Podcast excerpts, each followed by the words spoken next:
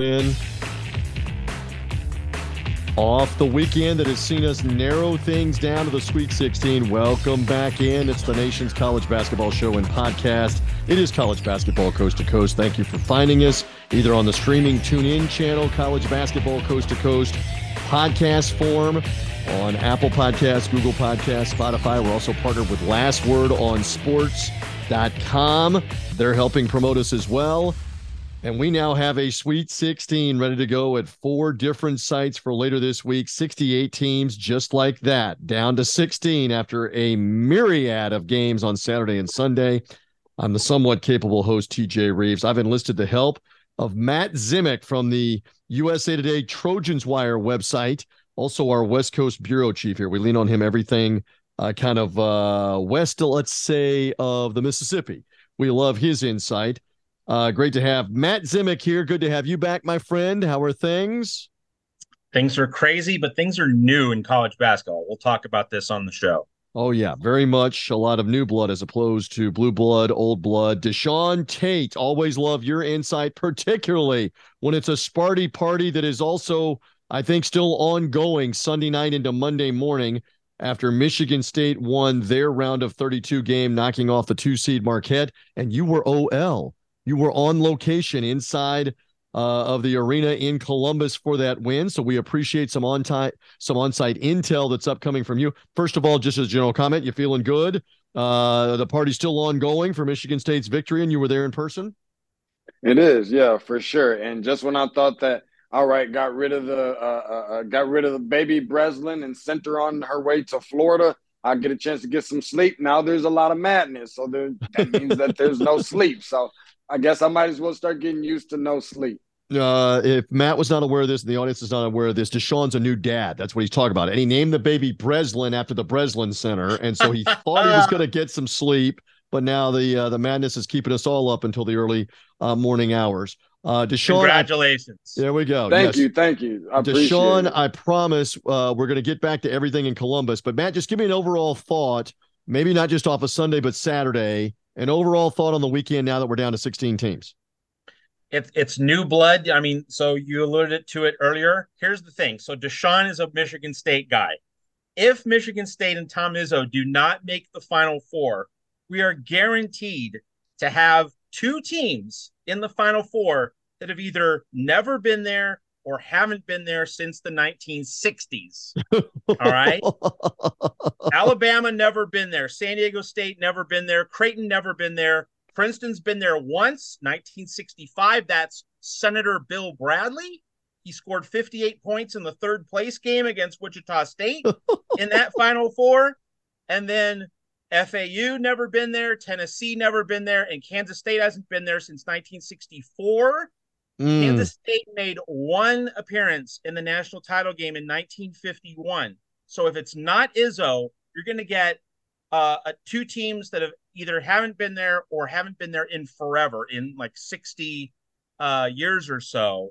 And uh, Kansas State's the only non Michigan State program with even one appearance in the national title game. So fresh faces, which is fantastic for college basketball, that no matter where you go, where you play, you have a shot. You're at a 15 seed, you have a shot. Florida Atlantic, you have a shot. This is this is such a democratizing moment for the sport. It's absolutely wonderful. That's why I love this man as a national college basketball a writer and historian for the better part of a 30 year career, and I lean on him heavily. All right, Deshaun Tate, overall thought only two one seeds survived the weekend. That's Houston and Alabama. And only what two of the two seeds got through. That's Texas and UCLA. We lost two ones, we lost two twos. We're down to 16 teams. Just an overall thought, Deshaun. I think it's crazy, you know, especially when you start, you know, focusing on the fact of one of those twos and one of those uh, ones, talking about, you know, two Texas teams could be potentially meeting up in the Elite Eight to decide on who's going to go to Texas. I know that sounds crazy, right? Uh, and then obviously, you know, you have UCLA and you know, I know that Gonzaga's a three seed, but those are the two teams out west. We haven't seen a team out west win the whole thing since uh, 97 uh, when Arizona did it. So I know a lot of people are putting a lot of stock in Alabama. We are talking about basketball. We are not talking about football. Uh, and but you know what? They've they've got you know some of the reservations for me and red flags and everything else. But I feel like right now everybody wants to see Alabama lose more than they do Floyd Mayweather. So good luck with that.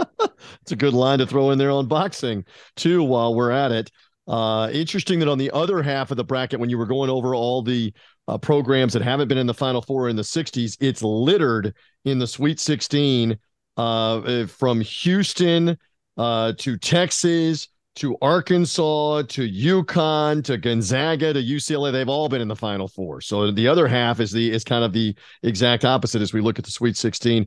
And we but we didn't get the biggest names, the Dukes, the Kentuckys, the Kansases, even into the Sweet 16. It just truly shows you anything's wide open. Deshaun, I'm going to come right back to you because again, you are freshest for us having been inside a site of a first and second round in Columbus. The second round games on Sunday. All right, get it out of the way. Uh, you're not wearing green. By the way, the audience should know this. Zemek knows this, seeing this, and we may put a clip on the internet. Is it me or does does Deshaun match the curtains in the hotel room while we're doing the video, Matt Zemek? Because I swear to you, Deshaun like color coordinated with the uh, like gray and gold curtains behind him, whether that was intentional or not. My point is, uh, uh, Matt Zemek, verify. Yes, I'm not nuts, right? I'm not blind. You see it like I, I look see- at the screen just the way you can. Yes. All right, but my point is, you're not in Sparty Green. Uh, no. The green back to the Sweet 16 for Tom Izzo. Yet again, you were there in the arena. How did they get it done against a good Marquette team, a really good Marquette team? Yeah, well, uh, first of all, I'd definitely like to make sure I mention after all the crap people give the Big Ten, there is only one Big Ten team left. No surprise, it's March. Michigan State still remaining. And of course, you can't see it, but I do have on my green Michigan State socks. Just had to keep it neutral because I was working. Okay. Uh, outside of that, in terms of in terms of um, how they get there, um, you know, Michigan State really, you know, they got off to a, a good double digit, uh, you know, lead on Marquette, and uh, I think it was just more of the matter of just the experienced guards. You got a Hall of Fame coach, all these other things, and of course, they ended up losing a little bit of that uh, firepower and, and high octane offense a little bit. And hey, has had to rely on what typical Michigan State teams do around this time of year, which is their defense. I'm not sure I've ever seen a team that has, you know, shot, you know, two for something crazy and then advanced to the Sweet 16 from three.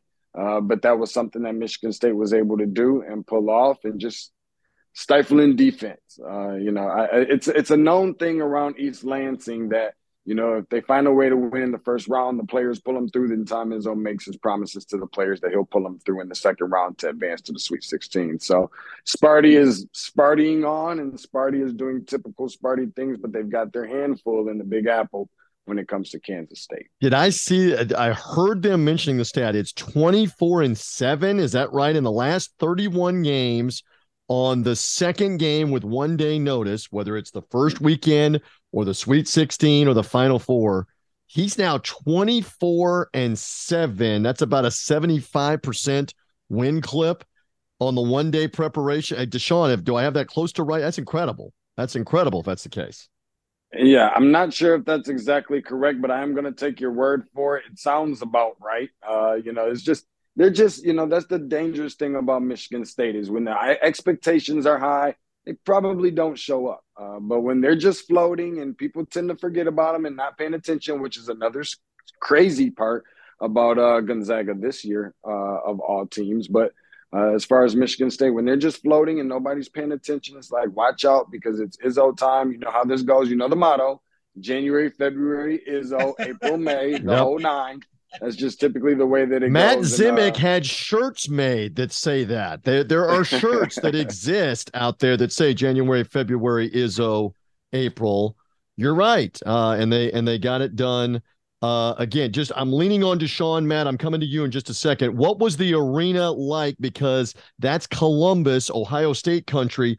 Did Michigan State have a have a decent crowd in there where it was loud for Michigan State? Was it about 50-50 with the Marquette fans from Milwaukee? What was it like in the building? Yeah. It was about 50-50. I mean, Michigan State typically travels pretty well anyways, no matter where they are and what, you know, region or part of the country that they're in. But there was a lot of Marquette, and believe it or not, Uh, it was a really interesting piece when the starting lineups were called. You got Joey Hauser, who was a transfer from Marquette, and uh, was really curious to know when he was, you know, name was called in the starting lineup. You did get a lot of boos, but I guess Michigan State won in the end. Not only the end result, but also as the time was winding down, the entire arena was cheering Joey, Joey, Joey. So a little bit of payback for Sparty against Marquette. Hey Matt, just give me a thought on Izzo. Uh, and and here they are again in the Sweet 16 with a team. It's not one of his best teams, but there they are. Yeah, some so some bracket facts about Izzo. This is the sixth time he's taken a seed five or lower to the Sweet 16. That is a record. It's mm. the third time he's taken a number seven seed specifically to the Sweet 16. He did it in 2003. That was the team that went to the Elite Eight, lost to Texas and the TJ Ford team. Uh, and then in 2015, he took the a seven seed all the way to the Final Four before uh, losing to Duke. Uh, so, like you know, he, he he is cash money in these NC tournament games. And here's here's perhaps the biggest stat of all: that 24 and seven is amazing, but also this: he has won 16 NCAA tournament games as a lower seed. That there, is a record. There are that a lot of big time coaches. Phenomenal. There are a lot of big time coaches that aren't lower seeds a lot of the time, but there are a lot of big time coaches that don't win three or four of them. He's won 16 of them. Yes, as a lower seed, wearing road jerseys. Yep. That is staggering. Ridiculous. Ridiculous. Uh, on that front. So Matt, follow up on uh, on Sunday. We have seen in the final game of Sunday Gonzaga win. That means we'll get the Gonzaga UCLA matchup uh, that will be in Las Vegas. The western part of the country will obviously be locked in on that one when it takes place on uh, Thursday night. It's Thursday, Saturday in Las Vegas at the West Regional. Uh, any thought on the Zags who made all the big shots? Drew Timme made huge plays and big shots. Any thought on the Zags watching that Sunday night, real quick, as we recap? Well, first off, the, the West Regional should basically be called the 1995 Regional with UConn, Arkansas, and UCLA there. I mean, also Gonzaga, but basically it's the 1995 regional. uh, so, you know, in terms of Gonzaga TCU, Drew Timme was not going to let his career end. And the other thing that really showed up, TCU not having big man Eddie Lampkin. You know, he left the team, he declared his intent to enter the transfer portal. Well, you put Lampkin on the floor in that game, it would have really changed the dynamic. So that was a that was a really aching hole, a big yawning gap uh, for TCU in that game, and Gonzaga and Timme uh, took full advantage of it. That's really one of the the, the central plot points of that because TCU with Lampkin, along with Mike Miles, along with Baugh, you know that that's a really complete team. But not having Lampkin there, it really showed up in this game. Gonzaga had the personnel to expose that uh, absence. Yeah, Tyler Jones was on on with us on the Sunday preview. He's uh, in the Big 12 footprint as great insight. He said, "I think this TCU team may run out of gas. They kind of looked out of gas at the end of the year. They played well for a lot of this game, but to Tyler's point, the last 10 minutes, Gonzaga had extra legs. I thought extra stamina. Uh, you mentioned Lampkin not being there. Miles, Miles went a while a while without scoring, which was another thing. And Mark Few, what can you say about the dynasty that he has built uh, with that small little Catholic school in the Pacific Northwest that just keeps rolling along with all the big boys and making it happen? Hey, uh, you mentioned uh, the one other team uh, that we saw Sunday, UConn. UConn, all the way in Albany, all the way away from the western part of the United States, did qualify for the West uh, semifinal and regional final uh, by beating St. Mary's, another Western team. Matt, just a quick thought on that. I mean, UConn made a ton of shots, both in the win over Iona Friday and on Sunday. Yeah, the thing about the game uh, against St. Mary's is that St. Mary's point guard Aidan Mahaney, you know, he beat Gonzaga earlier this season. He's going to be so special, but he was a freshman. Like this was his first NCAA tournament rodeo. He's going to be a monster in future seasons for Randy Bennett, but this was his baptism by fire. You know, if you have a senior or junior Aidan Mahaney, this game might be very different. And Mahaney might be able to dictate uh, at a higher level and, and have more of an influence on the game. But this was his baptism, and and he didn't have enough to offset UConn's amazing size. And that's the thing about UConn; they just have big, long, muscular bodies that come at you in waves and so Aidan Mahaney, as a freshman, not fully equipped to deal with that. Iona not fully equipped to deal with that on Friday. And uh, you know, UConn Arkansas, just that matchup.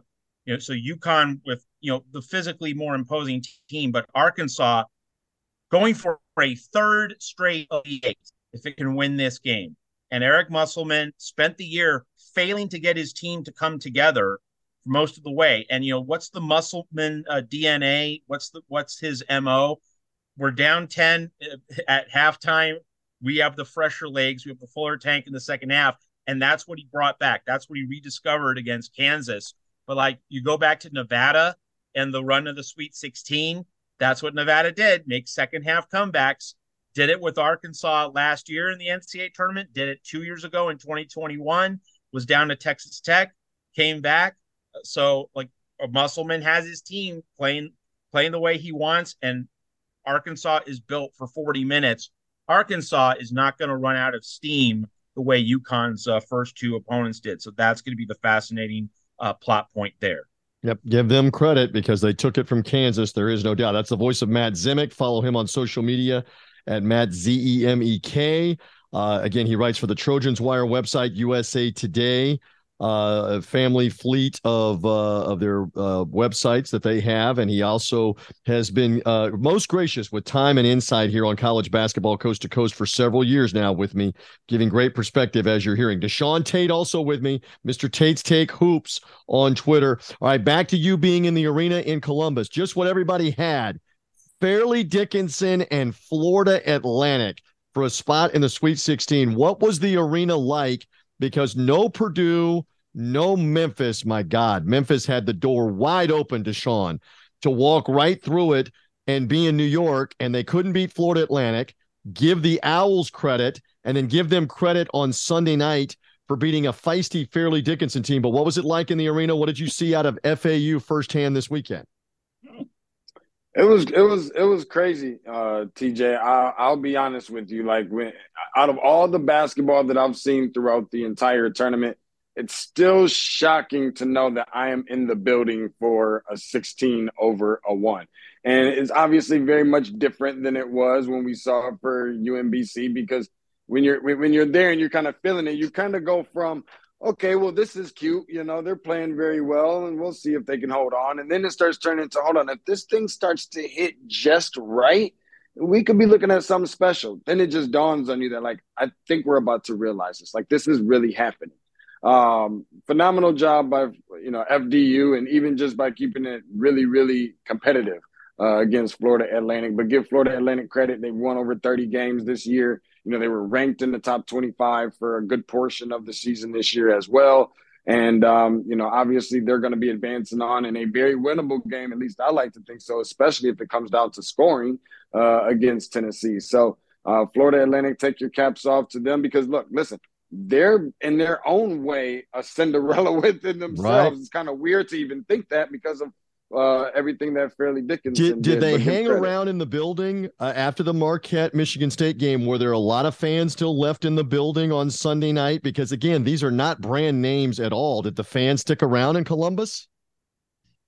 They did. They stuck around for a good bit, and I mean, those were rabid fan bases. Like they really came out and came, you know, came to show and support and cheer on their teams. And I mean, this it, w- it was definitely expected to be a pretty good game, and and it definitely was. And you got to give credit to both of those programs because neither one of them looked like mid-major programs playing in mid-major conferences. No, no doubt. And I joked uh, with Tyler. I joked on Saturday night uh, with some different people off the air uh, with some different stuff. In fact, uh, on the on the Bet US preview show that we did on Saturday, that if I had told anybody before the year began that Florida Atlantic's going to be ranked in the top 25, nobody believes that. They were um, on a couple of occasions. That uh, Florida Atlantic's going to make their first ever NCAA tournament, which they did and win a game. And then in round two, they're going to be favored by 15 points, which they were over Fairleigh Dickinson and did not cover, by the way.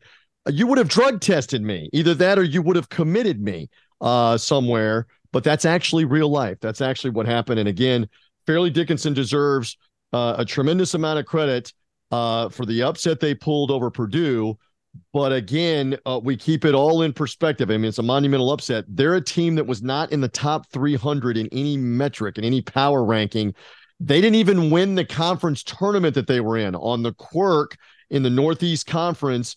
Uh, Merrimack was not eligible for the NCAA tournament. Merrimack won the tournament on their home floor, but they had already designated Fairleigh Dickinson gets to go to the NCAA tournament. Now they turn around and beat Purdue and take out Purdue. It was just wild, and it's what we love uh, about the tournament. That's for sure. A few moments left uh, before we turn it loose here for later on in the week and the uh, and the Sweet 16. Guys, anything else that you want to cover Saturday, Sunday? Matt Zemek, you first. Uh, from anybody else that made their way into the Sweet 16 that you haven't talked about yet? Anything else that stood out? Yeah, Jim Larrañaga making back-to-back Sweet 16s at Miami, and it has to be said, if Jim Larrañaga was coaching the Blue Blood, like there would be no shortage of stories about how great and awesome and unbelievable he is. Let's be clear, Jim Larrañaga is the best of the best, creme de la creme. Like he belongs right up there with Bill Self and the other very, very best coaches in the country. No, there's nothing second tier like he's not below Izzo, he's not below Self. He is right there at the top. And again, it's only because he hasn't coached at elite basketball schools. You take George Mason to the Final Four, you take Miami to its first Elite Eight ever, you win uh, multiple ACC championships, uh, and now you take Miami to the Sweet 16 in consecutive seasons. You know, Larrañaga is a lot like uh, the recently retired Bob McKillop. If Bob McKillop had coached at a blue blood, North Carolina, Kentucky, it's my firm belief he'd have three national titles. Mm. And it's the and it's the same for Larrañaga. If he had been coaching at a blue blood school, he just didn't choose that. But if he did, is there's no one better. Like Bill Self is as good as Larrañaga, but he's doing it at Kansas, so he has the resources, the profile, the ability to be a number one seed virtually every year. Uh, but Larrañaga doing what he's doing at Miami, it cannot be said enough just how phenomenal a job he's doing. Uh, you know, Kelvin Sampson at Houston, and so you know Miami versus Houston. Kelvin Sampson is really in that same category too. Uh, that those guys, if they were coaching at Blue Bloods, um, you know, and, and, it's really there's an irony here that if uh, Indiana had beaten Miami, we'd be talking about Kelvin Sampson all week in the phone controversy. Uh, you know, heading into a Houston uh, Indiana matchup, but still, Larrañaga versus Kelvin Sampson, like those guys are as good as the Selfs and the Izzos. They're, they're just coaching at less high profile programs. Well, and again, Houston in the Final Four a couple of years ago has a chance to maybe get back there with the Final Four in Houston uh, and stirring up the memories of Akeem Olajuwon and and Elvin Hayes, etc. Uh, while they do it, uh, Deshaun Tate, just an overall thought, not maybe just from Sunday, but from Saturday. Anything else Anything else that stood out about the teams that won and made the Sweet, Sweet 16 that we haven't covered, real quick? Well, I think it's funny that we're even talking about, you know, the, the players that are coming back from that Houston team a couple of years ago because they're not the only ones. UCLA is also bringing back mm-hmm. some players from a Final Four run that they made that exact same year. But I want to keep it right here within the Midwest region, and especially because we're talking about these coaches. Some of the most underrated and underappreciated coaches that you have in that particular region. We already talked about Jim Larrañaga. And of course, Kelvin Sampson, who I think is a top five coach amongst those who are active right now, obviously doesn't have a national championship, but is certainly in the Hall of Fame conversation. How about at Xavier, where Sean Miller is making his second trip back to uh, the Cincinnati area? And, you know, before we even got to a point where we're talking about Gonzaga and some of these other teams, VCU, George Mason, everybody else that has made it uh, as Cinderellas to the Final Four, that kind of felt like Xavier for so many of those years, but they were just always knocking on the door and never able to do it. I don't think they've made the uh, Elite Eight maybe since 2017 or 18, somewhere right in that range. Sean Miller deserves to be talked about as well. They're a sleeper for the Final Four, I thought. And then, of course, you have Texas with Rodney Terry, which I feel like is absolutely un-American. That that job is technically still available, uh, I think it's a little bit weird in my own. At, th- at this point, are they are they got to give him the job? I mean, what are they waiting yeah, on? They're I waiting mean, on the final four before they make that official, or what are they waiting on? It, well, I don't know, and that's the that's the elephant in the room. That's the big million dollar question there. And I'll be honest with you, if I'm Rodney Terry and I take this team to the final four, and you still haven't offered me the job, you want to wait that long to do it? I'm probably not going to take it. I'm going to try and take my shot at Georgetown or elsewhere. How about Texas mm. Tech, like the other coach did, but it reversed it. Uh, so I don't know. I, I, again, I just think that uh, that that that kind of leaves a little sour taste in my mouth a little bit that he hasn't been given that opportunity just yet. But how about listen? You got uh, that's probably what the only team left from the Final Four exactly 20 years ago to this date, where you had Marquette, they got eliminated. Kansas got eliminated. Syracuse didn't make it. But there is one team still left there, and that is the University of Texas from 20 years ago. So maybe they can duplicate. How about that? Uh, by the way, Princeton in the Ivy League makes the Sweet 16. Uh, yeah. That's, I mean, we've seen Cornell do this in this century. We've seen Harvard get to a Sweet 16. So some Ivy League teams making some noise. You referenced Bill Bradley. How about that? Going back to the 1960s. Drew Timme, by the way, matched Bill Bradley and several other prominent players like Danny Manning, Glen Rice. I'm going to leave somebody out uh, by scoring uh, Corliss Williamson, another one, speaking of Arkansas in the 90s, uh, scoring 20 or more in his ninth NCAA tournament game. Bill wow. Bradley, Bill Bradley in the 60s, I believe, was the first to do it. Nine tournament games. And that's that's in years when they didn't have six tournament games in the same calendar year. They didn't play as many. Uh, that's uh, that's pretty amazing. But Princeton moves through. And guys, I was at uh, the two games on um, Saturday in Orlando. One was a South bracket game, one was an East bracket game. San Diego State's defense, legit in person. They are long, they are physical. That's a fascinating matchup with a long, explosive three point shooting Alabama team that's going to be coming in Louisville. And Tennessee, tremendous in the second half, shooting the ball unlike what we really saw at all in the SEC down the stretch, they they shot very well against Duke. Will that continue at Madison Square Garden or not? Rick Barnes has come up short a bunch in March, but he silenced some critics with the Duke win. And if they can get it done against Florida Atlantic and get into the Elite Eight, he'll silence even more critics. Again, very impressed with what Tennessee obviously did, even without their point guard, Zeigler, who's out for the year with a torn knee at the very end of the season. They were very good. Those are just a couple of impressions from me. Final thoughts. Give me like 30, 40 seconds each. Matt Zemek, final thoughts. Sweet 16 coming at four locales the Garden, Louisville, Kansas City, Las Vegas. Final thought? Okay, so you were mentioning Tennessee. Tennessee's made the Elite Eight once in its history. Never the Final Four, but it made the Elite Eight once. When it did, who was the opponent? Michigan Sparty. State if, if, so, that was 2010 and that's, and that's St. Bruce Louis. Pearl. That's Bruce so, Pearl, that's, right? that's right. That's right. And so, if Tennessee beats Florida Atlantic, who could be waiting?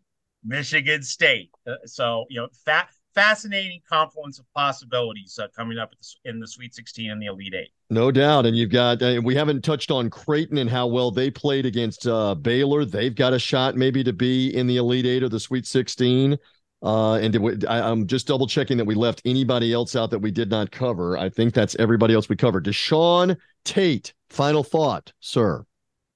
Loving San Diego State's chances to get to the Final Four. I know a lot of people probably not thinking that that is of popular opinion, uh, but I think this is where we see the last number one seed eliminated personally. Ooh. And of course, you got Houston, who's got a lot of pressure not just necessarily on growing areas to star players like Marcus Sasser, but even more so the fact that remember this whole thing is going to be played in Houston, Texas. So a little bit more pressure. Haven't seen that very many times. I know Michigan State in 2009 losing in the title game to Carolina. Very next year, Duke takes down Butler in their own backyard on a buzzer beater that was missed by Gordon Hayward.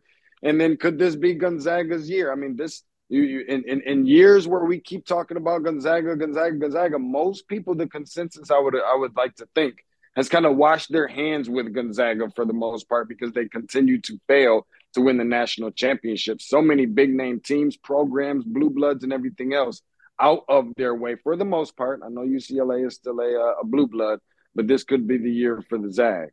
Well, if San Diego State beats Alabama in the Sweet 16, then that guarantees San Diego State, Creighton, or Princeton is in the Final Four. Exactly what everybody thought when the year mm-hmm. began that one of those teams would be in Houston. That's why we love this tournament. So, promise me, gentlemen, that we get to do this again and chat it up as the Sweet 16 turns into the Elite Eight and then the Final Four later on on college basketball coast to coast. Promise me that we can do this again. Matt Zemek, great stuff. Thank you, my friend. Thank you. Deshaun Tate, excellent stuff there from Columbus. Be safe traveling back. uh, to the Atlanta area where you're based. And I look forward to talking with you again, my friend. Good stuff late night Sunday night. Sounds good. Looking forward to it. Thanks for having me, TJ. Uh, great stuff from both those guys. Follow Matt at Matt Zemek, Z E M E K, uh, on Twitter. Great follow. Lots of insight on the uh, NCAA tournament and all other things. Deshaun Tate is at Tate's Take Hoops, H O O P S. Find him uh, there as well. Again, another edition of college basketball coast to coast in the books. We've got the Sweet 16 coming later this week on Thursday and Friday with spots up for grabs in the Elite Eight. We'll be talking more about it. Make sure you're following, subscribing, Apple Podcasts, Google Podcasts, Spotify. We stream also on TuneIn on the channel that's called College Basketball Coast to Coast. I'm merely TJ Rives. Uh, thanks for being with us off the weekend. Now we get ready for everything in New York, Louisville, Kansas City, and Las Vegas coming later this week. And we'll be all over it on college basketball coast to coast.